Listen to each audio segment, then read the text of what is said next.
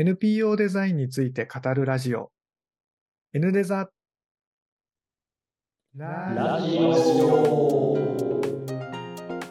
おー明けおめ。明けおめですね。今年もよろしくお願いします。よろしくお願いしまよろしくお願いします。えーっと、2023年最初のはい NPO デザインラジオですね。はい、えー皆さんお仕事お疲れ様です。テランネッサンスの小田と、す。サイカンパニーの生駒と、ガハハの林田です。よろしくお願いします。お願いします。この番組は NPO のデザインに関わる3人が夜な夜な語り合うラジオ番組です。NPO デザインの面白さ、楽しさ、難しさなどなど、ここでしか聞けない話が満載。どうぞ最後までお付き合いください。えー始まりました。2023年最初の NPO デザインラジオでございます。今あのね、収録やっていますが、はいなんと今回からこのオープニングの BGM が新しくなりました。やったー。新規一点。新規一点。まあ、ただあのこの収録中はね、あの今聞こえてないんですけど、我々には。はい。聞こえてない。はい林田さんがいつもあの編集してくださって、また公開してね、聞けるのをちょっと楽しみにしながら、はい。今、オープニングがスタートしましたが、えーっと、今はですね、2023年1月21日23時6分を回っております。はい。といったところでですね、ちょっと私事なんですが、実はさっきですね、あの、熊本から帰ってきたばかりでございまして、はい。あの、なんで熊本に行ってたのかっていうのは後の話で 出てくるんですが、えっと、私、熊本の創上大学というあの大学が母校でして、そこで4年間こうデザインを勉強してきました。で、その母校がですね、あのあるまあチャリティーイベントをこう企画、えーするってことで、その企画されたイベントに、えーちょっとお邪魔して、それでまあ帰ってきましたっていうところではあるんですが、はい、あの、すごい良かったです。で、もうすぐまた話をしたいなと思うので、ぜひ皆さん後での話を楽しみにしていただければなと思ってます。はい。はい。はい。楽しみですね。僕らもあれですよね、あの前室であんまり聞聞かないように、ちょっと我慢して、えー前室でね、やっぱ聞きすぎちゃうと、こう熱がね、一回出ちゃうんでね、ちょっと溜めて我慢して、楽しみにしております。前にね、何回かそういうことがありましたよね。一応こういうことを話すよってので、前室で聞いて、その時のリアクションが、えー、そうなんだみたいな 感じなんだけど、本番になって改めて聞くと、ちょっとリアクション薄くなってるっていう。そうやなんですよややらせ感が出たりするからね。そうなんですよ。あと、ウクライナの時の回も、ね、録音し忘れて、あ、2同じ話をはランチに取り直すっていうのをやって、あれもちょっとしんどかった。しんどいというか、まあ、なんだろう。同じ話をしたり、聞いたりっていうね。同じリアクションというか、ちょっとリアクションがね、淡々とっていう感じでしたね。はい、なっうん。ちゃいますよね。ねえ。だからやっぱその鮮度が大事なんですね。あ、大事ですね、こういうのってやっぱり。うん。えっと、今日はですね、そんなところで、えっと、ここ最近のそれぞれのデザインのこう実績、えーなんかを話していく回でお届けをしたいと思います。はい。はい。じゃあ、こんな感じで、えっと、いつものようにやってみたいと思いますので、今日は、えー、生駒さんからですね。はい。僕は年末年始はですね、えーっと、ちょこちょこ印刷物とか、細々とはやってましたが、割と例年通りやるものをやってたりとか、増刷とかそういうので、あとは、ウェブとかもちょこちょこやってるんですけど、新たに公開したみたいのはそんなになく、えーっと、ブランディング面で、いくつかの団体のタグラインとか、えーそういうのを考えるっていう仕事をやったりしてました。ただそれまだあんまりオープンになってなかったりするので、オープンできるタイミングでお知らせできればなと思っていて。で、これ NPO デザインじゃないんですけど、僕、あの、子供の小学校の PTA で会長をやっていて、で、それでちょうどこの年にいろいろ、まあずーっと昔からの制度でやってたので、そこを変えましょうっていうタイミングだったので、それを変えるっていうことをやったんですけど、そのためのコミュニケーションを、まあできるだけみんなにわかりやすく伝えるっていうことで、資料を自分でいっぱい作って、それが割とこう NPO でこう、知らない人に対して共感を得るためのコミュニケーションを取っていくというところが、この経験がだいぶ活かされたんじゃないかなという気がして、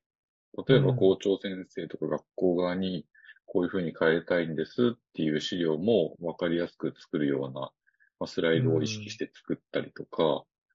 あとは、なんかまあ割と、あの、関わりがないと怖いとか、まあメディアに出てくる PTA とかはあんまり印象が良くなかったりするので、まあそれってなんか割とニュースとかで NPO が出るときにあんまりいい印象があるニュースが少なかったりするとか、うん、NPO で不正会計みたいな出方がしたりするから、そういうのもあるんで、なんかこう、怖い、知らないと怖いとかっていうのとかがあるなと思って、できるだけその怖いとか知らないみたいなのをなくすとか、なんか今まではやっぱり、なんかこう、知ってる人だけのものみたいな感じになってたので、そこを広く伝えて、ちょっとでも絡んでくれたらそこからこう開けていくような形にしたいなと思って、そういう資料作りを心がけてやって、まあ、説明会とかをオンラインで開いて、僕が淡々と喋るみたいなスライドを使いながらとかやったりして、で、この年末に来年度からの役員、まあもう役員という呼び方にしなくしたりとか、そういう工夫もしたんですけど、会長も会長じゃなくて共同代表にして複数にしたり、副会長ってやるとちょっと立候補する人とかもいなくなるから、もうコーディネーターっていう名前にして人数も増やしましょうとか、で、なんか役員っていう言い方もあんまり良くないから、うん運営メンバーみたいな言い方にしたりとか、ちょっとそういう言葉の工夫とかをしたりとか、そういうのって、なんかまあ NPO のデザインから学んだところだなと思っていて、例えば昔はマンスリーサポーターってなかったけど、くて三助会員みたいな言い方だったりしたけど、うんそういうところもちょっと変えることによって、工夫がね、変わったりとか、なんか、そう、そういうちょっとした言葉の工夫でも変わってくるしっていうことで、コミュニケーションを結構頑張っていて、会員、保護者みんなに送るメールとかも、これまでは各位みたいな感じで硬い文章で送ってたけど、こんにちは、うん。PTA ですみたいな、ぼ僕が書くときはそういうふうに心がけて、砕いて書いてみたりとかして、うわー、すごいな。まあ、そういうのを1、2年続けてきて、で、今年度、来期のそのメンバー募集をして、えっ、と、結構応募が多くて、で、その応募とともに、なんかこう、すごくわかりやすくしてくれてありがとうございますとか、関わりやすい制度に変えてくれてありがとうございますみたいな声もちょこちょこ来ていて、なんか嬉しいなと思って、まあ、一方でなんか、辞めたいですみたいな人も一定数いたりするので、まあ、そういう人と今度どうやってコミュニケーション取っていくか。なんかまあ、これまでは割と無理やり引き止めたりしてたみたいな感じなんだけど、僕個人としてはそんなに引き止めなくてもいいんじゃないかと思うんですけど、まあ、引き止めた方がいいよっていう声もあったりする中で、こういうコミュニケーションを今後取っていこうかなみたいなのはあるんですけど、なんかこう、本当なんだろうね、ちっちゃい地域というか一つの学校コミュニティとした中での、なんかこう NPO 的な共共感をとか、ね、こう参加を促す。サポーターじゃないんだけど、ボランティアなので、それをどう動いてもらうかとか、そのメリットを説明するとか、うまくいかない部分も結構あるんですけど、なんかトライアンドエラーをするのと、エラーするのがやっぱりみんな怖かったりとか、なんか任期が短かったりするんで、ずーっとやっぱ変えないできちゃうので、うんここを、まあエラーしてもいいじゃないかということを言って、まあ僕自ら、まあこの制度改定が失敗かもしれないけど、まず変えてみましょうと。ちょっとでも負担が減るように変えてみるんで賛同してくださいみたいな。失敗したら戻すんで、みたいな感じでコミュニケーションを取ったりとかして、まあ結構きっちりしなきゃいけないみたいな感じのイメージがあって、仕事っぽいみたいな。それはもうボランティアなんでできる範囲でできることをやりましょうみたいなのに変えていくみたいな。まあ、これもある種ブランディングなのかなと思って、コミュニケーション。うんイメージをどんどん敷居を下げていくみたいのをうんうん。心がけてやってって、まあ、で、募集が多く集まって、今度、集まった人たちで、また、その、なんだろう、えっ、と、誰ができるかみたいなのを決めるんですけど、で、決まった後に来期スタートするんで、またそれがちょっと今楽しみだなっていうフェーズにはなってて、で変えるのにあたっても、あの、ちょっとずつ協力してくれる人が増えたりとか、いうのがあるんで、じわじわこの雰囲気が変わっていくことが楽しいし、学校の中でもこういうことができるとかが増えていくんで、それが子供たちに落ちていくっていうのが、なんかまあ NPO で言うと受益者が子供たちみたいな感じなのかなっていう気がして、ああ、なるほど。なんかそう、なんかこう近いのかなっていう、そういう面白さがあるなと思って、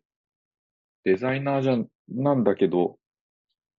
なんか NPO の人になったような気分でいろいろやってるなっていう気がする。この、特に年末いろいろ動いてましたっていう感じです。でした。へえ。はい。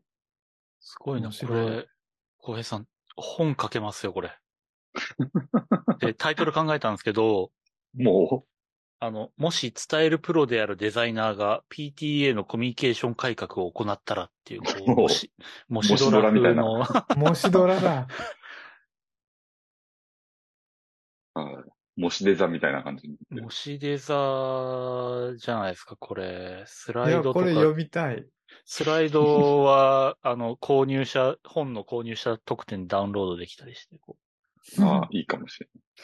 ない。すごいなぁ。すごい大変だったけど、いや、大まあ、変まだ、ねね、道半ばではあるんですけど、いろいろ作ったんですよ。ちょっと共有しますね、せっかくだから。アップデートっていう風にしてたね。改革っていうとちょっと硬い感じがするんで、アップデートしますよ、とちょっと緩い感じにしてなるほど。で今日話すこと、みたいじゃあ、すごいすごい。ここれだけを、あの、全体のメールみたいので流す。こんなこと話すよ。で、うん当日、資料先に見せちゃうと、重たみたいな思われてですうよん。うん。で、流れこんなですよとか。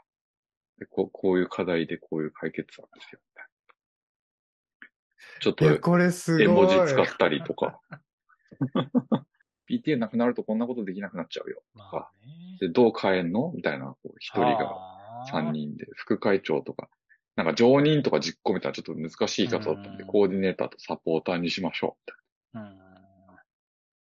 いやー、すごいな。組織改革じゃん、これ。すごいですね。なポイント制度、あこういう風に変えますよとか、会費は下がるよとか、いっぱい手伝ってくれた人は、あの、感謝状送りましょうとか、うん。すごい。なんかそういうのとか。で、まあ、こう、こういう、この人はこういう仕事、仕事っていうことも使わないようにして、活動っていうふうにして、活動内容も、も。だいたいこんな時期にこれぐらいやりますよ、みたいなのをすごい全部ヒアリングして、これえ、全これほんと部テキストすごい。を全部自分で書いて、信じらんない。各委員の人にヒアリングしてみたいなのを1年かけてちょこちょこやってて、で、こっちがなんか、こすごいね。この緑のとこは副会長の部分なんですけど、こっちはなんか、ボランティア、NPO とかでいう、手上げしてくださいみたいなうん形にして、何人ですとか。なんかうすんごいね。あとは、こんなことやると、あの、卒業までに20回分のお手伝いがたまりますよみたいな事例を作ったり。信じらんない。すごい。これはなんか NPO 的に言うと3000あれば何できますみたいなのに近いのかなみたいな感じなんだけど、そういうところから作ってたりとか。あと、こんなアプリを入れますとか。はあ。で、インストール会しますよとか。あとはなんかこう、おはようボランティアっていうのを始めますみたいな。みんなで挨拶して、み子供を見守る。まあ昔でいう旗振りみたいなのの簡易版みたいのを地域も巻き込んでやりましょうみたいな。こう、チラシを作ったりとか。こんなのをやっておりました。これ本当にすごい。なんかの事例集で絶対出してほしい。これは、こういうのの専門誌って何になるんだろね、難しい。う。ねえ。これはちょっと想像以上の、いや、今の今のやつは、あれですよね。お、新しいのが出てきた。これはなんか今募集してるときに、つどつど、今こここんだけ来てますって、これ足りませんみたいなのがわかるようにしてて、わかりやすい。人気のやつはここに8人も来てるから、あの、変更も OK ですよ、みたいな風に。メールしたりとかすごいうーねん。で、掛け持ち希望の人がここにはいるから、まあ枠が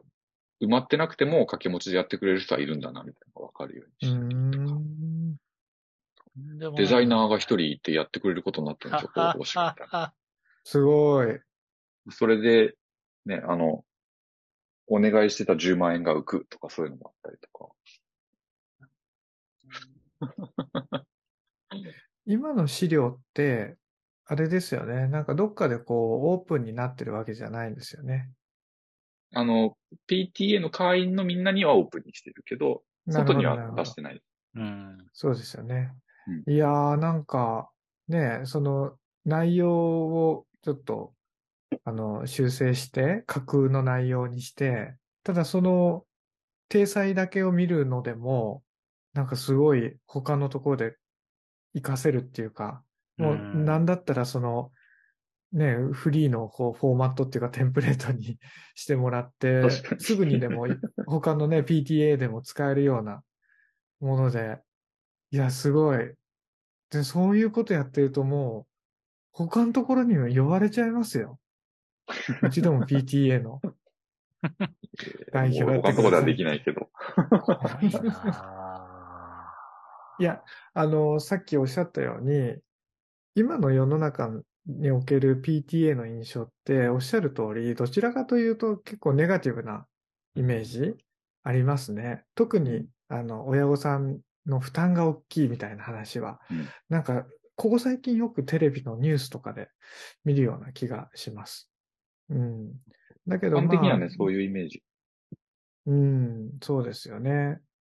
ただその、おっしゃっていただいたように、ね、PTA ってそもそもどういうことやってるのとか、じゃあもしこれがなくなったらどうなるんだっけみたいなことも、なんか改めて触れつつ、だけどやっぱりこう、PTA が持ってる、ある種の堅苦しさとか、やらなきゃいけない感じとかっていうのを、どうクリアしていって、あ、そうだ、なんか僕らはその子供たちを、学校に通わせているんだけれども、じゃあ全部がこう学校にお願いするものかっていうと全くそうじゃなく、PTA っていう関わり合いの中から、えー自分たちの子供、あるいはその周周囲の子供たちの、うん、成長を PTA の立場から、ね、サポートできるっていうか、育成できるっていうか、成長を促すことができるっていうふうに思うと、あ、なんかそれっていいかもとか、じゃあそういったところに、なんか会長っていうことだとなんか難しそうだけど、まあ代表なのかとか、あるいはその、あの、役員じゃなくてサポーターなのかとか、っていうことだったら、ああ、なんかちょっと私ピンとくるものあるかも、みたいに 思ってもらえれば、まずそこが入り口になって、うん。で、っていうのは、すごい機能するだろうなって思いましたし、うん。いや、すごい。小田くん PTA 経験者のようなコメント。全然知らないです。いや、でもほら、あの、折に触れて、あの、話してくれるじゃないですか。うん今こういうことやっててね、とか。なんか働いてる人もすごい多いから、働いてる人でも在宅でこんなちょっとの手伝い方でできますよとか、なんか Excel ちょっと使えるだけで OK ですとか、なんかそういうのをちゃんと示してあげたりとか、なんか手伝いたいけど手伝えないっていうふうに思ってくれる人も結構いて、うんまあ、ちょっとずつのきっかけを作ると。でもなんかアンケートとか取って、子供の授業の見守りをやりたいですか？みたいな授業サ支援みたいな。で、取ると、なんか半分ぐらいの親の人はやりたいって言ってくれてて、あ、子供に直接見れる場とか関われる場だったらやりたい人結構いるんだなと思って。そういうところに割とヒントを得たりとかして。いや、このラジオ聞いてる方は、ちょっとね、残念ながらその、と、とてつもない説明資料をご覧いただく機会は だいぶちょっとね、ちょっと先になってしまうのは心苦しいんですけれども、いつかね、こう、公開される日を望んでますね。うんあの、ちらっと一瞬見えた、ポイント貯まった保護者さんは、うん、うん。子供たちの前で表彰されるあ、ってそうそうそういう制度そう。があ、見えて、それすごい面白いなと思いました。そうなんですよ。いいとこに気づいていただいて。なんか自分の親が子供、あの、先生たちに表彰されるって、なんか子供としては結構誇らしいなとか思う。うん。なんか親がみんなの前でね、なんか自己肯定感じゃないけど、そういう機会、親が表彰されるとか褒められる機会って見れないから、なかなか。まあ、ないですよね。確かに。だから、まあ恥ずかしいから嫌ですっていう保護者も別にいたり、そういう人は別にいいんですけど、うんうんで、おあの、保護者の前だと、なんかこう、妬みとかになっちゃうから、もう保護者は、他の保護者がいないとこで、子供たちの前だけでやるっていう。へえ。へえ。なんかあの人やりたかったんだね、とか、なんか出たがいいんだね、みたいな人、やっぱあるから、大変だけど、へえ、そんな配慮もあるんですね。まあ、別に保護者の前でもいいんですけど、まあ、僕は全員の前でとか思ってたんですけど、なんか他のほ人の声だと、いや、なんか親の前は恥ずかしいから、みたいな。じゃあ子供だけにしよう、みたいな。なるほど。いや、その NPO にも、なんかまあ、えっと、ね、何十年も寄付していただいた方に表彰状を送ったりとか、ボランティアしていただいた方に感謝状を送ったりとか、なんか、そういう、うーん、機会を、ああ、作るっていう手もあったりするんだろうな、とか思いながら聞いてましたね。いやー、なので、あれですかね。ニュースじゃないですか。ニュース。取材が来ますかね、まずね。そうですね。昨今のこの、うん。あんまりこうね、暗いイメージの、なんか、大変なイメージの PTA ですが、えーここで、ここの PTA では、なんだか違った取り組みを行っているようですと。話を聞いてみました。はい。うまくいけばね、きっとね、そうなるけど、まだわかんない。いやいやいやできるから。ねえ、なんかぜひ引き続きちょっとまたどういう状況かも教えてもらいながら、はいさっきの林田さんのもし、ドラ？もし、もデザしデザ？本のタイトルね。そう。いや、なんかね、一個になんかまとめてほしい。まとまりそう。で、それを読みたい人が多いと思う。うん。自費出版しますか？自費出版。大変だわ。ラジオ、ラジオで収録あいいですしてね、それを書き起こしそうだ。AI にしてもらったらいいんじゃないですか？おう確か なんかそれをちょっとね、あの、連載みたいな形で、ラジオでやってって、いくらかになるとこう、ネタが溜まって整理されて、みたいな。に。なんか本当でも PTA とかやってると子供たちの体験を自分きっかけで増やすこととかができて、例えば今週ちょうど2年生がすぐ近くの蔦屋書店の見学に行かせてもらったりとか、体験。で、1日どれくらいお客さん来てんのとか、本がどれくらい売れてんのみたいな話とかをしてもらえたりとか、そういうのは学校と相談して、すごい。校外授業みたいなのでやったり、保護者で、まあ、ダンスですごい有名な人がいるんですけど、その人が、の、あの、レッスンの、なんだろう、まあ、レッスンをスクールみたいなの持ってて、その講師たちが、まあ、無償で子供たちにダンスを教えに来てくれたりとか、へえ。で、あと、なんか、まあ、地域的にいろんな仕事してる人が多いんで、来期から始めようと思ってるのは、あの、スキル登録みたいなのをしてもらって、親に。で、え。うん。学校がこの人の話を子供たちに聞かせたいとかって思ったら、こう出前授業みたいな感じでゲストティーチャーで一時一コマやってもらうみたいな。すごい。そういうのをやりたいと思ってて、それはもう学校もやりたいって言ってくれてて、今僕のリソースが足んなくて回ってないんですけど、そういうのもやっていきたいし、みたいな。なんか本当そういう、さっき大田くんが言ってくれたみたいに、なんか関わることによって子供たちの教育をなんか一緒に作っていく。まあ一緒に作っていくまで大事じゃないけど、プラスアルファでいい体験を、とか面白い体験を作っていくことができるんだなっていうのが、なんかちょっとずつ知れ渡っていけば、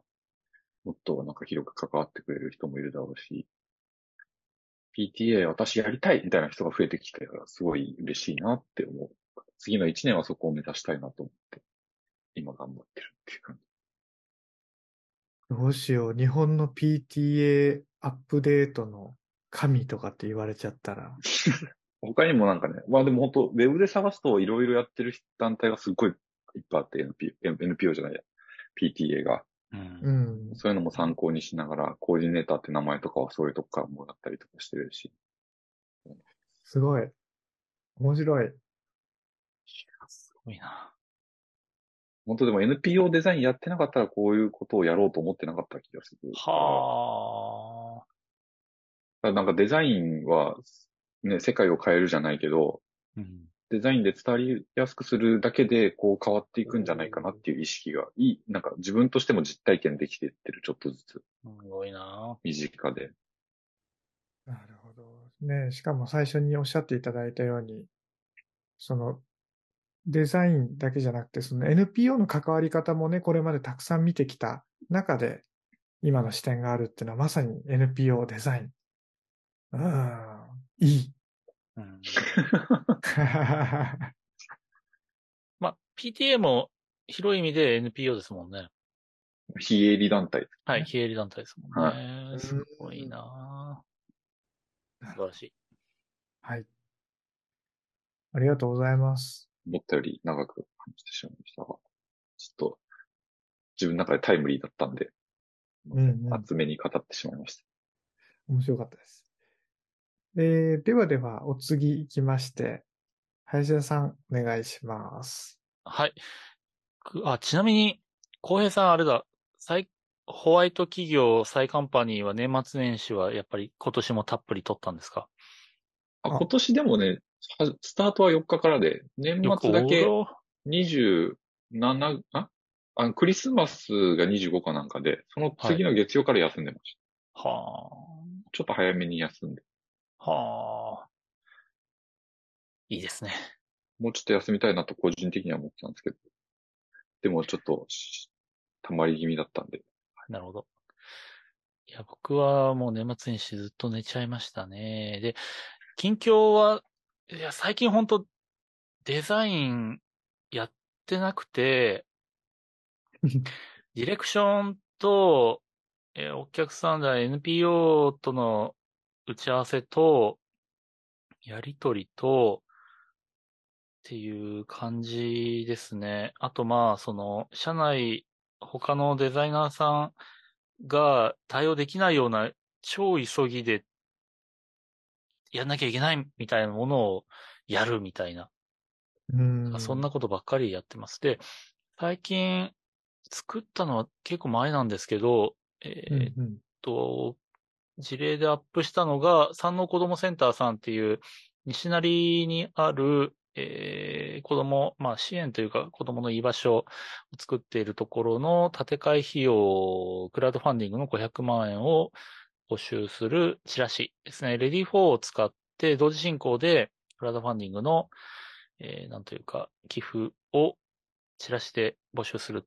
郵便振込書付きでっていうのをやらせていただきました。うんうん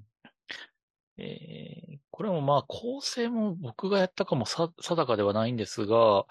まあこんなんやらせていただいて、うん、うん、クラウドファンディングの場合は本当にスピード勝負というか、プロジェクトが決まって、リターンも決まってっていうのがもう公開直前だったりするので、公開したと同時にフィックスした情報をビャッと更新し、急いでチラシを印刷するみたいな、うん。結構スピード勝負で、で、まあ、郵便振込書をつけるにしても、もうクラウドファンディング始める、だいぶ前からし承認しておかないといけなかったり、まあ準備も必要なので、まあいつでも作れるわけではないんですが、まあこんなのを作りました。でまあ、えっと、反省点というか、今後の改善点ですが、まあリターンを全部書かなくてもいいんじゃないかなと、裏面に結構な面積を占めて、リターンを書いたんですが、その、えー、個数制限のあるリターンとか、うん。その、もう、いち早く、もうチラシ吸った段階でそれなくなったりした場合どうすんだとかですね。まあ、いろいろその、えっと、チラシに全部リターンを載せなくてもいいんじゃないかとか、一押しのこの個数制限のないリターンだけ載せるとか、全部載せないとか、なんかそういう、ちょっとチラシならではの、なんというか、えーは配慮というか、このあたりはちょっと改善していきたいなと思いました。載せなくてもいいんじゃないかなとは、そのリターン品は全部。です。で、まあ、500万円達成できて、そのうちどのぐらいこのチラシが貢献できたかの数値はちょっと聞けてはないんですが、まあ、作ってよかったという話は聞いています。うんん というのをやりました。あともう一個は、えっ、と、同じ西成の鎌ヶ崎ですね。鎌ヶ崎、鎌ヶ崎支援機構さん、えーまあ、かつては野宿者の支援とかしていて、最近では、まあ、生活困窮者だったり若年層の就労支援とかもされているところの寄付チラシですね。これは、まあ、これもまあ、僕デザインしてないんですけれども、えーうんディレクションをさせていただいたところで、で、これ、イラ、まあ、ほぼほぼイラストレーターでパーツを作り、うん最後、キャンバに全部持ってって、キャンバうでん入稿した、えうんしました。はい。で、プ制作プロセス、果たしてそれで良かったのかと思いながら、めちゃくちゃ大変だったんですよね、その、最初からキャンバで作ればよかったっていう、なんというか、イラスト、うん、そうそう簡単ではなかったですね。イラストレーターでパーツを一個一個うん。書き出して、まとめてね、書き出すともう一枚素材になっちゃうんですよね。なので、うん。一個一個書き出して、一個一個配置し直して、あってあ。いうのが、ちょっと結局時間はかかったので、まあちょっと制作プロセスは見直さないと最初からキャンバで作っておくのがやっぱり良かったのかなと。うん。なんでキャンバにしたんですか？えっと、キャンバにしたのは、その、鎌ヶ崎支援機構さんにキャンバ講座もこのチラシを作る前にやった経緯があって、で、鎌ヶ崎支援機構のメンバー何人かはもうキャンバが使える状態なので、まあおいおいこれをちょっとした修正をするとか、増刷するとかも、あの、やろうと思えば鎌ヶ崎支援機構さんでできるうーん。っていうのにちょっとチャレンジしてみたかったなるほど。のと、こういうミシン目の加工で、ね、キャンバーで本当にできるかどうかっていうのをちょっと試してみたかったという個人的な意地もあり、うんうんうん。えーまあ結果綺麗に仕上がりました。あれ、印刷は別なの？印刷は別というか、えっと、えっと、印刷会社さんに依頼して、なので、えーキャンバは、えーい入稿用の PDF を書き出すところまでですね。なるほど。なんか細かい話なんですけど、はいそのキャキャンバで作るその入稿用のデータに、あの、オはいプション加工とかもし、指示を入れ、入れ込むような、そうなんですそういよ。う、指示書も指示書でキャンバーで作っといて、うんうん。で、最初のデザインを画像で書き出して、その画像を、その指示書にペッて貼り付ける。ああ、なるほど。はい、はい。という、もう意地で、キャンバで最後やったっていう感じです。っていうのをやったり、あとは、えー、渋谷さんっていう、うんと、病気や障害を持つ子供の兄弟を支援する団体さんがあーいるんですが、まあ当事者支援というよりかは当事者の、えーお兄さん、お姉さん、妹、弟の、えーケアをする団体さんの、えー、シブパネルというイベント向けのガイドブックの、えーリファインというか、リニューアルに関わらせていただきました。うん。えっと、そもそも、シブパネルとは何かというと、うんこ、の兄弟、えー自分の弟とかお姉さんとかお兄ちゃんとかが障害を持ってたり、病気だったり、えーした兄弟を持つ人が人前に立ってその経験を話す機会、トークセッションに登壇したりとか、えーそういう経験を話すトークイベントをシブパネル、パネルトークをするっていう。シブリングはその、えー性別をに問わない兄弟、シスター、ブラザーだと女性、男性ですけど、性別を問わない兄弟をシブリングって言うんですけれども、なのでシブパネルっていうイベントで、ただ、うんと、まあ、この渋谷さんが主催するところは安心なんですが、まあ、他の団体で、例えばまあ、うん参加者から心ない質問というか感想を言われたとか、えー主催者が理解、ちゃんとその当事者が、うんある意味、こう、心の傷を、うーんこう、まだ自分自身でもこう、整理つかない思いをこう開示するということへの理解の浅さからの配慮のなさで、さらに心の傷を増やしてしまうとかですね。なんかそういうことが、まあ、起こってしまっているという中で、少しでもその勇気を出して、えー人前に立って経験を語ってくれる人を守るために、えーこういうガイドラインを作ったと。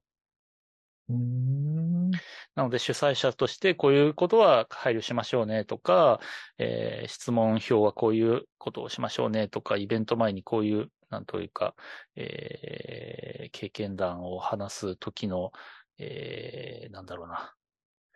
えーっと、うん。配慮する、すべきポイントとか、あーなんかそういったところを書いたガイドブックというか、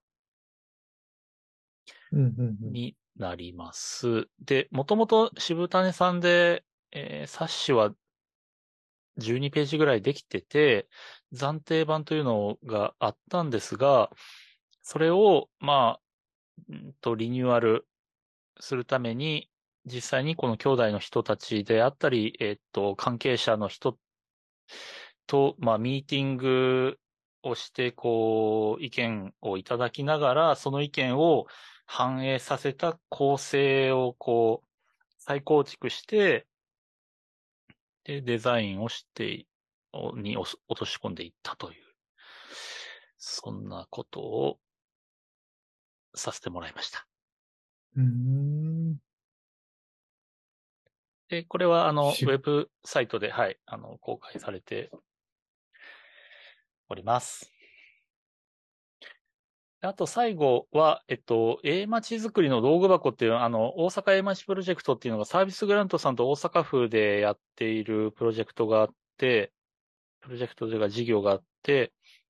そこで、えー、まあ、要は、ち、ち、地域団体に、うん、プロボノが入って広報物作ったりとか、まあ、地域団体というか、地域に根ざした NPO に、えー入って、まあ、短期間でチラシ作ったりとか、えープレゼン資料作ったりとか、そういうプロジェクトをやっているんですが、そのプロボノ向けにキャンバ講座を何回かやって、えーで、プロボノは、ワーカーは、えーチラシ作ったり、ポスター作ったりということをすると。うん。で、結果、そのプロボノが作って納品したキャンバのデータを、えー、ちょっとだけ架空の団体名とか写真を差し替えたりして、テンプレートを配布してるんですよね。テンプレート化して。うんはい。うん、うん、うん。ということをしています。なので、えっと、僕が関わったのが、まあだから、えープロボノ向け、プロボノワーカー向けにキャンバ講座をやって、作ったものをちょっとフィードバックをさせていただいたりとか、なんかそういう関わりをしています。なので、まあこういうふうに中間支援が、えー事例をキャンバでテンプレート化して、それを配って、なんというかまあ、まあ0から1を作るプロセスも確かに大事なんですが、まあ、あそのあたりを、まあ、なんというか、えー労力を軽くして、えー1から2を、あるいは0から1を作りやすくする、えーいう取り組みがキャンバを通じて始まりつつあるという、そんな感じでございます。うん以上。いやー、ありがとうございます。ありがとうございます。そっか。じゃあ今、林田さんは結構、まあデザインもやりつつ、結構そういったディレクション系のことも増えつつっていう感じなんですね。んそうなんすわ。結局僕が今やっても、時間はかかるし、あんまいいことないんですよね。はい。そうなんですか？いいことなくて、はい。社内の、そのデザイナーさん、優秀な人がいるので、イラストもかけて、XD も使えて、イラレも、インデザインも使えるっていう人がいて、その人にもう、や、あしかも早いっていうね。うん。はい。まあ僕が出るところは、どんなない、そのヒアリングをして、どんなものを載せたらいいかっていうのをプランニングして、で、原稿をちょっと手直しさせていただいたりっていうところに注力して、えー注力できているって感じですかね。うんうん、うん、うん、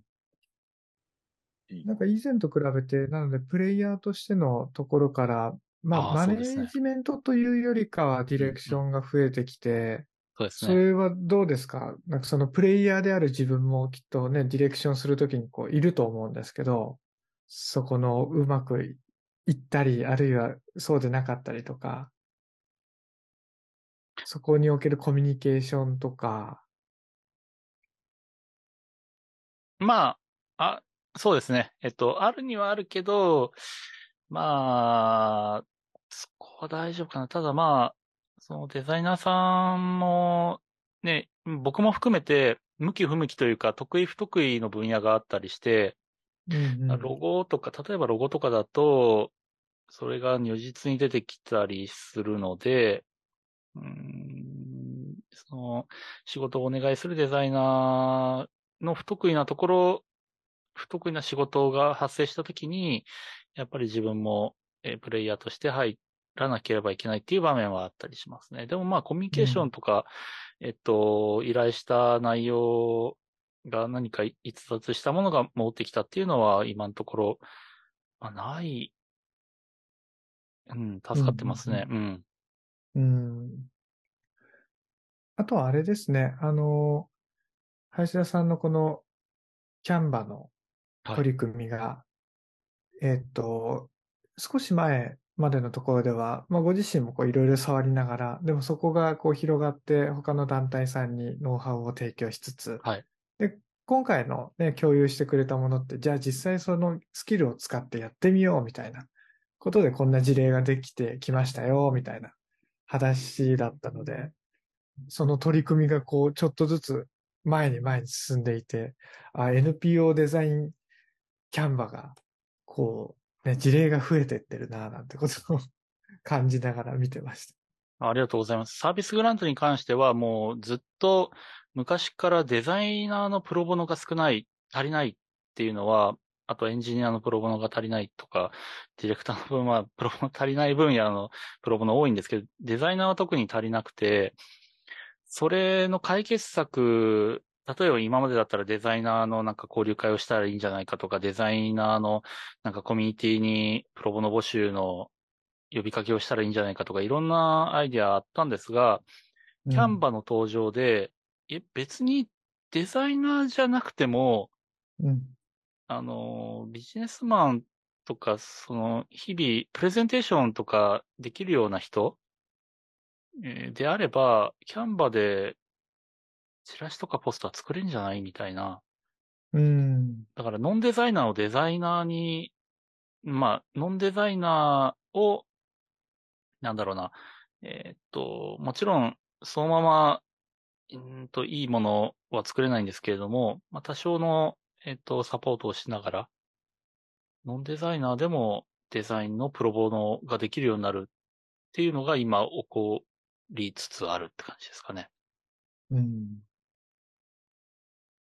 うん。うん。なるほどこんな解決策、解決策というか解決になってるかわかんないんですけど、こういうやり方もあるんだなと思いながら、そういうことが今始まっている感じです。うんデザイナーの人より確かに、そういうプレゼンとかが上手い人の方が何をどう伝えるべきかを分かってたりするから、デザインが上手く、デザイン、なんだろう、いられが使えるからってそこができる人とは限らないと思うと、なんか枠が決まってて、例えばテンプレートみたいなはい。ここでこの団体が伝えるのはこれだよね、みたいのをうん分かる人とかって、ね、全然いそうだなっていう気がしますよね。そう思うとそういう可能性って結構広がるのかなって今聞いてて思いまそう、だし、その、言ってみれば短期間のプロボノで効果が出るものを作れるかっていうと、それはかなり難しいと僕は思っていて、ね、何が言いたいかっていうと、キャンバの場合だと、その NPO もその研修だったり、その研修の収録を見て、キャンバ使えるようになったら、自分たちで試行錯誤ができる。キャンバで納品されるんで、で、ちょっと反応率が悪いから手直ししようとか、そういうのができて、えっと、だから、えっと、試行錯誤、結局、ね、反応率を高めるためには一発勝負じゃなくて、うん。なんか、日々ちょっと修正かけて、やってとかいう繰り返し PDCA を回していくのがいいのかなと思う。長期長期戦というかね、うん、長期的な関わりが大事かなと僕は思うので、それが、まあ、できてるかっていうとわかんないけど、できるようになったら、いいんじゃないかなって思ってるんですよね。なんか以前にもそういう話をしてくれたかもしれないんですけど、今の話すごい腑に落ちました。うん。まあ NPO だけじゃないけど、そう。なんかデザインって、まあ特に紙に関して言うと、ね、一発勝負みたいなところがあって、で、これは何かっていうと、その色子をやる、やらないとかそういうことじゃなくて、うん。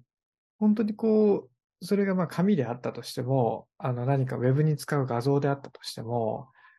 きっとそれをやった先でやりたいことがあるんですよね。で、あの、目下多くの NPO はファンドレイジングっていうことに臨んでいて、で、ここでサポーターが増えるのか、寄付が増えるのか、ボランティアに来てもらうのか、イベント参加が増えるのか、みたいなことを追っかけていくときに、じゃあそこにこうデザインっていう手法を使って、紙でも、ウェブでも、えー何かそういった、まあ、多くの場合、まあ、グラフィック画像を使うことって多いと思うんですけど、そういったものの見え方を、あの、クイックにね、変えていきながら、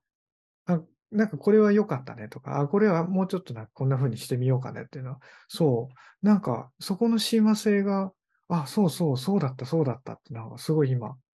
腑に落ち直すような感じになりました。うん。これが、まあ、うまくはまれば、デザイナーの役割がなくなるんじゃなくて、デザイナーの役割がめちゃくちゃ重要になるんじゃないかなと思ってまして、まあ、ハードな場面が多いと思うんですけど、9回裏の、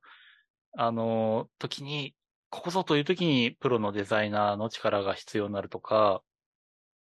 えー団体内で試行錯誤したけど、やっぱり越えられない壁があって、それの壁を乗り越えるために、やっぱりプロのデザインの力が必要だとか、そういう形になってくるのかなとか、あとはキャンバーは使えるようになったけど、やっぱり01でいいデザイン、えー素人臭くなくて、あまあ、えー団体のらしさっていうのを体現したデザインっていう01を生み出すのは難しいから、やっぱりそこの部分はデザイナーさんに入ってもらいたいとか、かそういうふうに役割分担ができるようになるようになるんじゃないかなって思いながらやっております。うん。はい。こ、浩平さんどうでしょう林田さんの、はい、はい、あ、あはい。はい、どうぞどうぞ。いやいやいや。その、ね、PDCA 回していくみたいなのって、なんかで、僕らが作ると結構もう作って、そこから気軽に修正頼みづらいとか、修正しづらいとかあるけど、確かにキャンバとかだとやって、試して、あ、これがいいじゃんってなった時に、もう、改めてちゃんとデザインし直すみたいなのもあるだろうし、確かに。さらにそれにこうプラスするとか、ビジュアルをね、もうちょっと良くするとか、なんかできるだろうし、そういう関わり方ももしかしたら、最初と最後だけ関わるみたいな。ああ、間のそのトトライとかはやってみてもらうとか、まあ、中間で一回助けるみたいな関わりでもいいのかもしれないし、そういうのも考えられるのかなとか。なんか、いそういうことで言うと、例えばウェブ、ウェブとかは割とそういう回しやすいけど、うん、うん。まあ LP とかいろいろね、やってる団体とかはすごい多いと思うけど、AB テストとかしながらみたいな。なんかそういうのが紙でもやりやすくなっていくのかなみたいな感じは今聞いてすごい思って。うん。ただなんかそうなった時にやっぱりデザイナーがいらないかっていうとそうじゃなくて、多分最初、最初は多分結構ちゃんと作ってあげて、その中でここをこういう風に変えたりする余白があるよっていうのを説明するとかの部分が大事なのかなと思いました。なんかテンプレートに、があるからって言って、この大きい文字の部分を言うことが、なんかまた全然違うこと言っててもしょうがなかったりするから、そういうところはなんか最初に一緒に伴奏できたりするっていう役割になるといいのかな、みたいな気がしますね。うんはい。ありがとうございます。ということで、じゃあ、小田さんお私待たせしました。はい。はい。えーっと、私なんですけれども、ちょっと今日の、えーっと、冒頭にもお伝えしたように、えーっと、今日まで熊本にいました。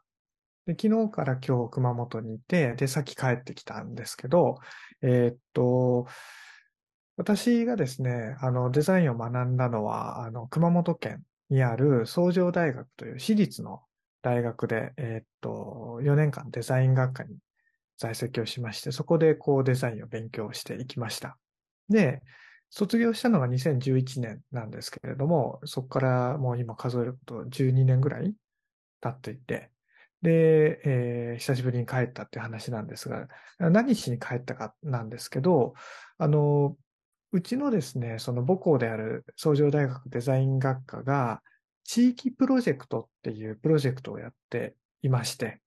で、それは何かというと、大学の1年生から3年生が、え学年を横断して、一つのこうプロジェクトに取り組んでいくっていう、そういうものなんですけど、で、今年で8回目、毎年テーマを変えながら、その取り組みをやる中で、えー2022年はどうしようかって考えたときに、やはり、ロシアのウクライナ侵攻を受けてですね、あの、学生の皆さん、ないしは教員の皆さんが、あそういった状況の中でもこうデザインなんかできることってあるのかな、みたいな。始まりはそこだったんですね。で、えーっと、まあ、その地域プロジェクトっていうプロジェクトがあるにつけては、あ何かそれと一緒に絡めてできるといいかな、なんていう、もう本当に最初は漠然としたところから、あ、そういえば卒業生で、あの、小田っていうのがいて、で、あの、当時の、あの、担当教官だった先生はまだ今もいるんですけど、で、テランネッサンスで、えー働いていること、ないしは、そういった平和とデザインということを掛け合わせながらやってるってことをあの知ってくれていたので、あ、じゃあまずはなんか取っかかりとして、いろいろ話を聞いてみようと。で、それはテランネッサンスの活動家をはじめ、え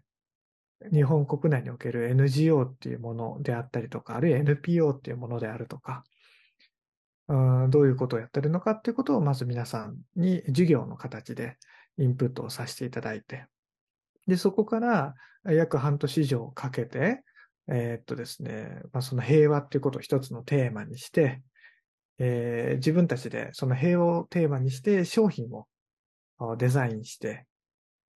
作りますと。で、その作った商品を販売して、で、その販売した売り上げを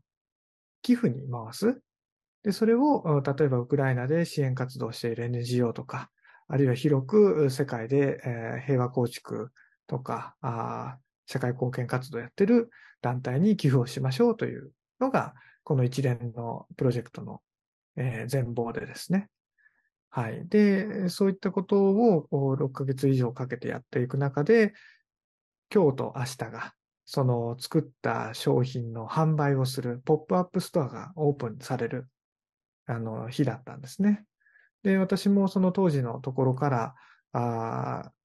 やり取りさせていただいて、今回こういうふうな形になりましたんで、あの、ぜひ、あの、来てもらえればということで、お声掛けをいただいて、で、あの、現場に行ってきましたと。うんいうところです。うん。で、あの、ちょっと画像も見せつつと思うんですけど、また、あの、ラジオ聞いてくださってる方にもですね、あの、リンク、見れるようなリンクはどういう形かでお送りできればなと思うんですけど、熊本市内にある蔦屋書店のですね、あの、イベントスペースをお借りしまして、で、またこれいい話でですね、あの、今回のこういった企画に賛同いただいて、蔦屋書店三年坂店さんが、えーっと、まあ、いろいろとご支援をいただいて、あの、ここのイベントスペースを貸していただけるような形になりましたと。うんで、えーっと、タイトルがこうデザインフォーピースっていう形で、こういったグラフィックであったり、まあ会場のレイアウトであったり、もう全部学生の皆さんが頑張ってやられてました。あの、買い物をしてくれた人たちには、このデザインフォーピースのあのメインビジュアルのロゴが入った缶バッジがプレゼントされたりとか。で、えっと、会場のですね、こう販売をして、えーお会計するところには募金箱も置いていて、で、あの、なんか聞くところによると、これも、あ、すごいなと思ったのは、まさになんか NPO のファンドレイジングっぽいというか、えっと、現金のみなんですね。ほう。支払い方法が。なんでかっていうと、まあい、いろいろ制約もあるんだけど、だけど、この買い物をしてお釣りが出ますよね。わで、これあの、チャリティーなんで売り上げは寄付になるんだけど、で、募金も寄付、もちろん。で、いくとあの、現金で支払いをしてくれることによってお釣りが出ますので、まあ、それも募金箱に入れていただくことができると。いうことで、募金箱も自分たちでこうデザインして用意してましたね。で、えっと、総勢130人ぐらいの、えー学生が16ぐらいのグループに分かれて、あの、広く、その、一グループ7、8人ぐらいいるらしいんですけど、で、それで、えーっと、それぞれのテーマ、平和を結構噛み砕いて考えて、いろんな商品を開発して販売していくと。すげえ。で、中には、あの、こういうキャンドルを自分たちで作って、で、この パッケージもですね、自分たちでデザインしてたりします。で、あの、キャキャンドルにはそれぞれ、あの、色が違っていて、あの、意味合いが一個一個こう違うんですよね。世界中に美味しさをっていう願いが書かれていたり、えー子供たちに平等な教育をとか、うん。きれいな水をみたいな、そういったことであるとか、あとは、あの、ウクライナの、えっと、伝統的なお土産であるとか、まあ工芸品みたいな、あーそういったものをモチーフにして、あの、卵の形をした、そういったものがあるんですけど、で、その卵にペインティングをして、何かこう、そういったインテリアの雑貨を作ってみたり。で、ここも印象に残ったんですけど、こう、平和ってことを考えるときに、何かこう、可愛いキャラクターがいると、うんなんかこう、平和な気持ちにならないかみたいな、そういった着眼点から、まあ、平和の象徴である鳩をモチーフに、これ面白かったんですけど、あの、鳩のヒーローらしいんですね。はあの、みんなを守るヒーロー。だから、あの、真っ白い鳩なんだけど、ピンクとこのグリーンのマスクをかぶってるらしいんですよ。なんでかってヒーローだかはら。あ、これはなんか模様じゃないんだね、みたいな、そういうことであるとか。で、あるいは、あの、アクセサリーをこう作ったりする人もいるんですけど、あそこのアクセサリーは、ちょっとこれちっちゃくて見えないんですけど、駄菓子？駄菓子をこうモチーフにしながら、いろんなお菓子を、まあ、イヤリングとか、あの、ネックレスとかにしてみたり。あるいは、あの、ここはもうまっすぐにこうウクライナってことをテーマにしていたんですけど、ウクライナで戦争によって破壊されてしまった歴史的な建造物とか、あの、有名な場所とか、そういったものを、あの、モチーフに、えっと、ビーズのバッジはを手作りしていく。すごいな。で、あの、ドット絵に起こして、それをビーズの配置に、あの、また置き直して作っていく。なんかこう聞くところによると1から10までやるのに、だいたい10時間ぐらいかかるとか言ってたりしましたね。で、なんか面白かったのが、その学生の人とも話しながら、あの、大学の先生とも話をするんですけど、10時間ってめちゃめちゃ時間かかってるじゃないですか。うんあの、いわゆる工数がかかってますよね。で、社会に出て、あの、仕事としてやろうとするときに、そんな時間かけられないと。うんだけど、こういったことができるのって、学生ならではですよね、みたいなことを聞いたときに、あ、そうかって、なんか思いましたね。なんか当たり前なんだけど、なんか改めてそれを聞いて、あ、そうだ、学生はあるところで時間をかけられるんだ、みたいな。まあ、それをどう捉えるかっていうのもあるんですけど、はい、そういったことを感じたりもしました。あとは、あの、今見てもらっているところはですね、えっと、まあ、環境問題について、あの、視点を持って、で、最近、日本国内におけるあ紙資源の回収率というのはどんどんどんどん下がってきてるらしいんですよ。へえ。で、理由としてはまあいろいろあるんですけど、例えば、あの、まあ燃えるゴミにそのまま入れちゃうとか、なるほど。あるいは、あの、中にはですね、最近あの、プラスチックの蓋がついていてうん、で、それを取るのがめんどくさいので、うんうんあの、分別しないとか。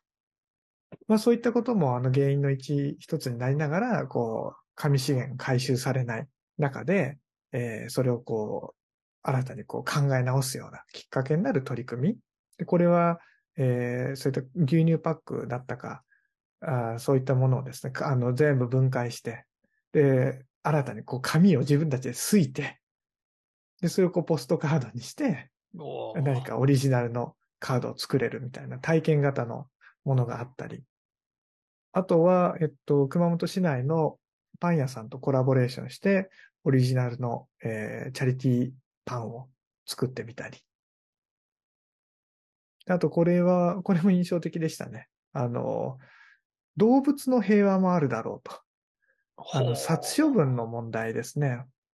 で、動物の殺殺処分について、こう、えー視点を持ってみたときに、日本で一番あの殺処分されている種類は何か、猫だって言うんですね。あ、そうなんだとかって言って。で、まあそういったあの殺処分される、まあ猫、あるいは保護猫のことを考えるに、あ何かそういった、これもまた雑貨ですけど、置物みたいなものなものを考えてみたり。でこれはあの、えっとね、なんて言ったらいいのかなテテラトリウム？はい。あの、テラリウムって書いてありましたね。あ、テラリウム。写真のとこに。うん。そうですね。なんかあの、こういった瓶の中に、えーっと、自分だけのこう、お庭を作っていく、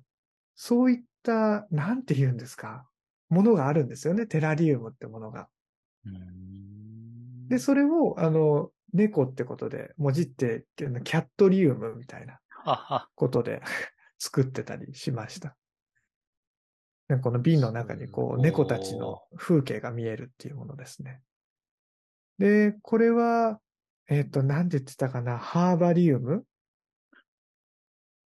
だったですかね。はあ。あの、容器の再利用をしながら、ほいでその中にこうお花とか、綺麗なえーものを入れて鑑賞するようなやつとか、まあまあ、いろいろあったんです。なこんな風にいろいろあって、あの、絵本を作ってみるような子たちがいたりとか、へえ。はい。で、えーっと、っていう、そういうイベントに、はい、行って帰ってきました。いやー、なんか本当に面白かったです。えーっと、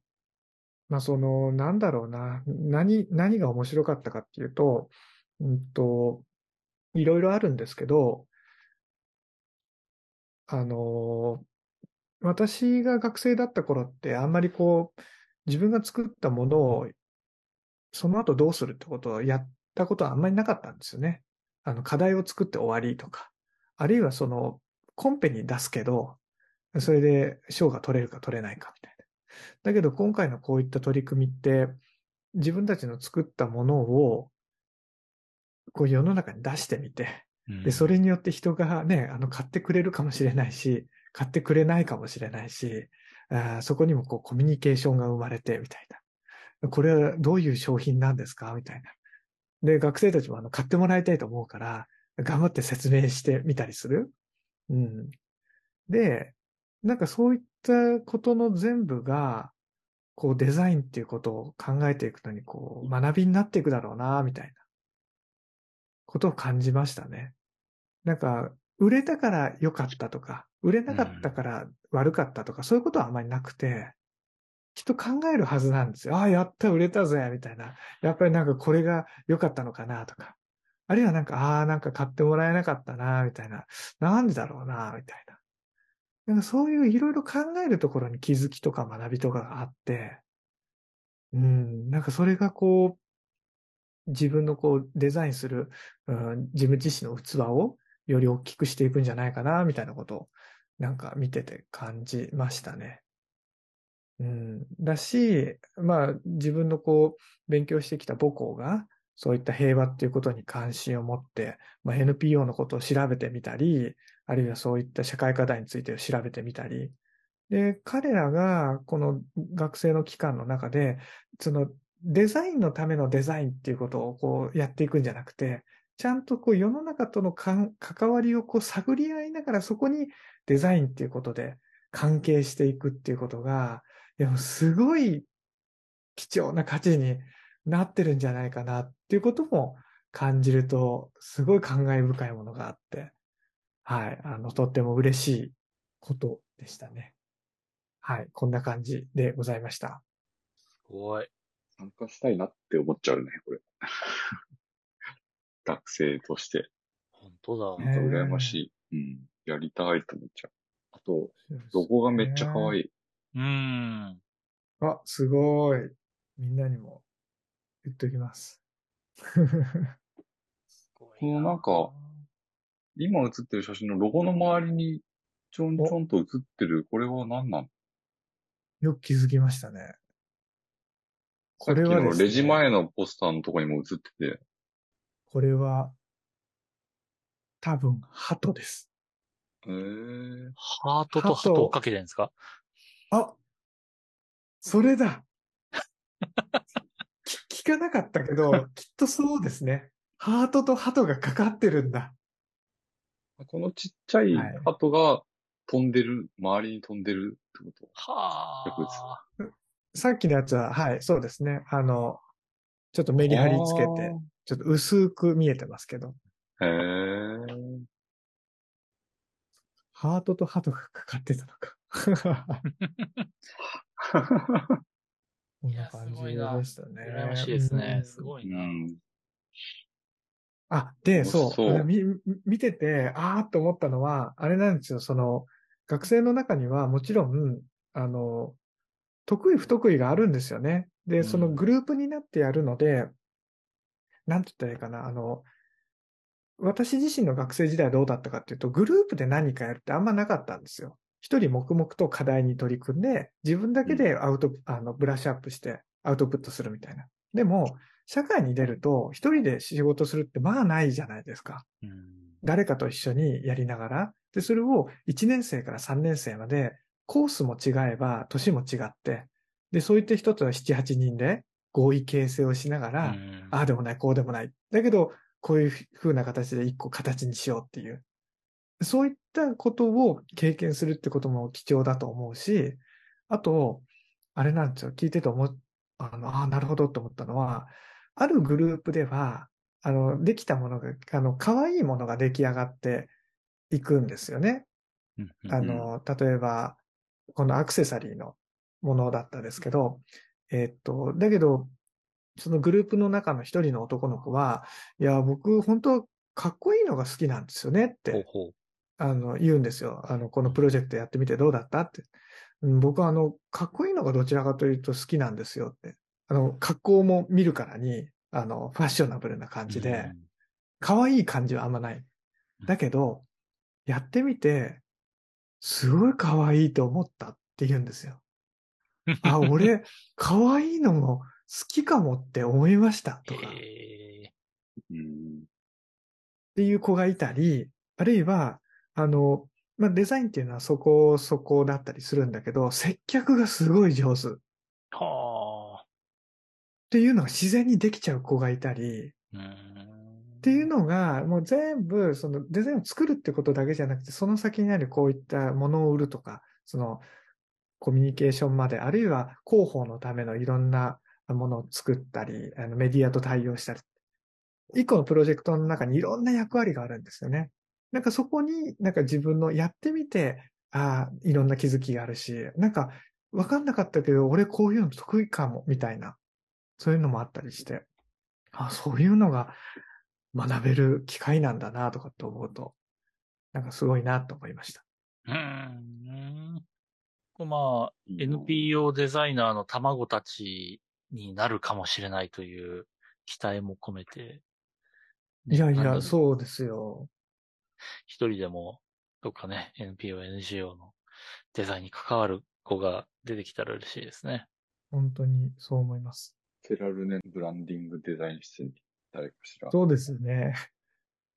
後輩が。はい。ルートができてますね。うん。はい。っていう、はい、私は。はい、デザインフォーピースでこういういろんなように生まれる、猫なんだみたいなとかね、すごい面白いなと思う。そうなんですよ。そこ結構面白さであり、あの、ここは難しかったって言ってたところでしたね。平和って、なんかすごい漠然としてて、うん。うん。なんか捉えにくいみたいな。で、それを結構噛み砕いていって、で、平和っていうのが、たな何もロシアとウクライナの戦争だけじゃないみたいな。そこからいろいろこう視点が広がっていったって、そういうプロセスも本当大事だったと思いますね。平和をどう定義するところからああ、確かに。うんだ。よね。結構、人によって違うものになってくる気がするから。うん。はい。こんな感じでございました。ありがとうございます。すごいですね、ちょうど。羨ましいの一言。うん。す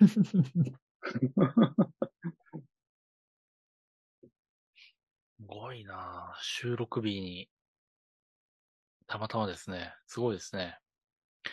ホットな話題をはい。ちょっと忘れないうちに話せてよかったです。ありがとうございました。すごい。東京でもやってくんないかな。あの、まずは大阪で、まずい。大阪飛び越していいんで。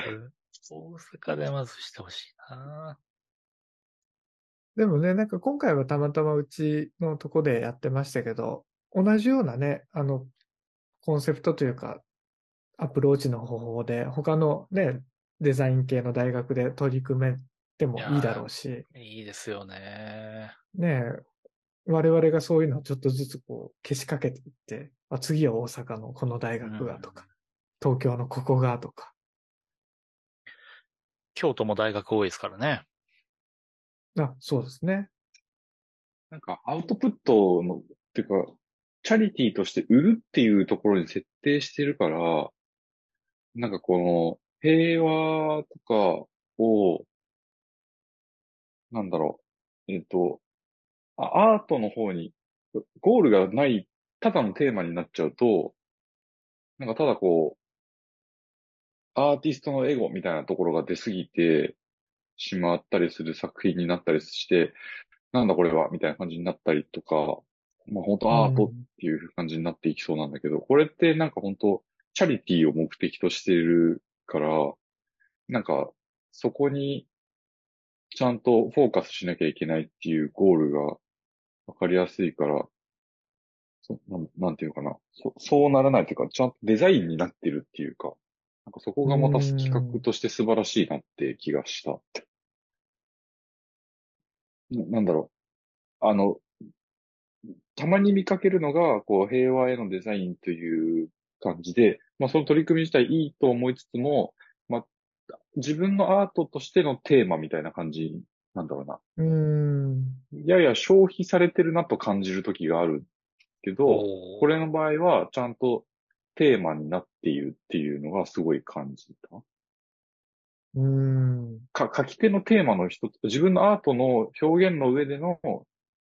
平和じゃなくて、うん。い言ってることあれわかる？言いたいことがなんかうまく伝わってるかわかんないけど、いや、なんかわかります。あの、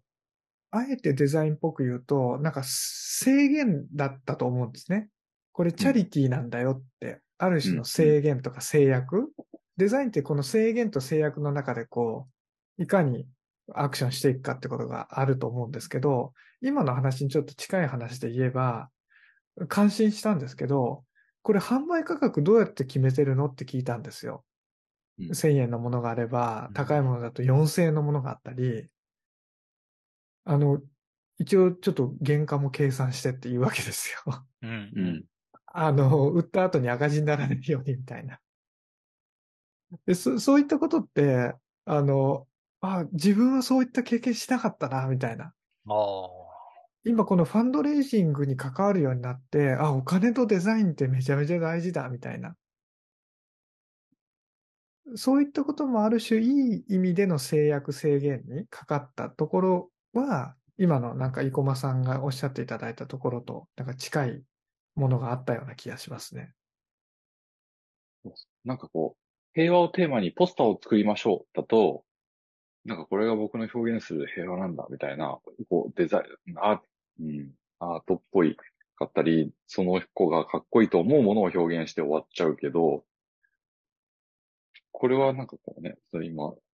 そういう売るっていう制限があえてある中で、そこに着地していくっていうプロセスがあるから、なんかすごうくん。企画としてめっちゃ面白いなって、こういうのの方が見に行きたいなって思うなって、個人的には思いなるほど。ありがとうございました。なんか今ね、おっしゃっていただいたこともまたどういう形かで大学のみんなともシェアできたらいいかなって思いました。ありがとうございます。結構今日喋りすぎちゃいましたかね。はは。はい。はい特。別編、新、新春特別編って感じですね。1時間半ぐらいですね。はい。なので次回は、えーリスナーメール紹介会および昨年末の公開収録でお答えできなかった質問に回答する会みたいな感じですかね。おそうでした。リスナーメールお待ちしてますよってことですね。あ、そうです、そうです。なんで、あの、前回のところで、えっと、お答えきれてなかった方の中でも、特にピースオブシリアの中野さんなんかは、はいはい、ぜひまた楽しみに聞いていただけるといいかななんて思ったりします。ラジオで名指し。はい小。田くんがリスナーに出会った話をするのそうだちょっとね。あの、チラチラっとだけ、えっと、あれなんですよね。最近、あの、いろんなところで、あの、ちょっとずつ、あの、ラジオ聞いてます、みたいな。すごい。声掛けしてくれる人と出会ってですね、リスナーと生で出会って、えーそうなんですかみたいな。で、この間嬉しかったのは、あの、小田さんが前ラジオで、あの、こんな風に言ってたことありましたよねっていう、なんか言ってることをもうほとんどそのまま覚えててくれて、えーすごいなみたいな。素晴らしい。だからね、あ、ちゃんと聞いてくれてる人がいるんだなんて、こう、リアルで確認するとすごい嬉しいものがあるので、えっと、リスナーの皆さん、どこかでこのパーソナリティにあったら、ぜひこっそり教えてください。めちゃめちゃ喜びます。いやー、嬉しいですよね。そんな。はい。そんなところでしょうかね。はい。はい。ありがとうございました。今回もとっても楽しかったです。うんはい。えー、では、仕事はもうやめてコマンド Q で帰りましょう。ありがとうございました。お仕事、頑張ってください。バイバーイ。